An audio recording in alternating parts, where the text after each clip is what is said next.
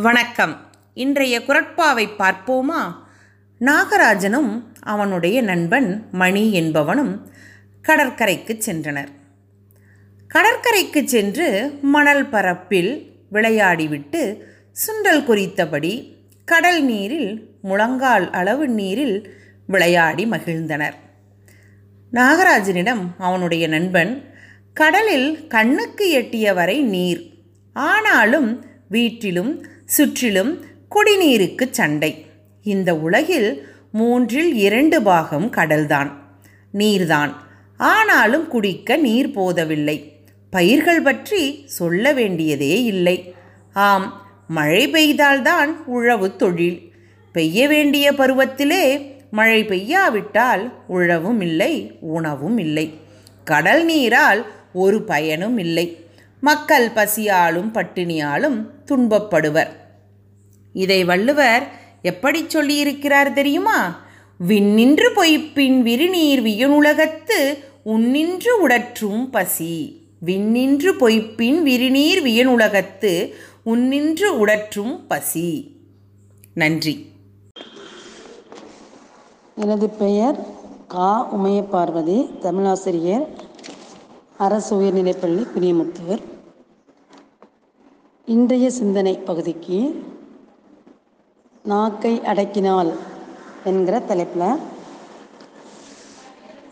பாதுகாக்கப்பட வேண்டியவனவற்றுள் எவற்றை பாதுகாக்க தவறினாலும் நாக்கை மட்டுமாவது அடக்கி ஆள வேண்டும்.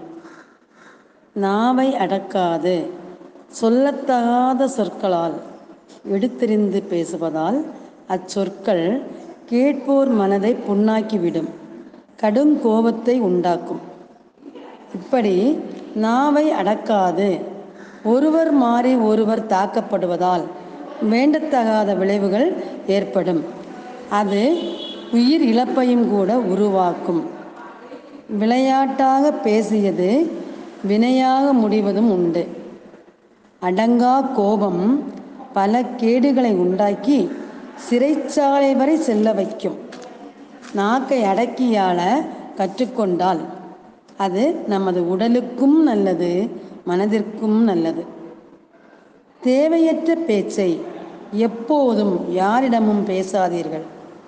நன்றாக சிந்தனை செய்து அளவோடு பேசினால் நன்மையே விளையும். ஆம் நண்பர்களே பொதுமறையாம் வள்ளுவம் சொல்கின்றது யாகாவாராயினும் நாகாக்க காவாக்கால் சோகாப்பர் சொல்லிலுக்கு பட்டு என்று.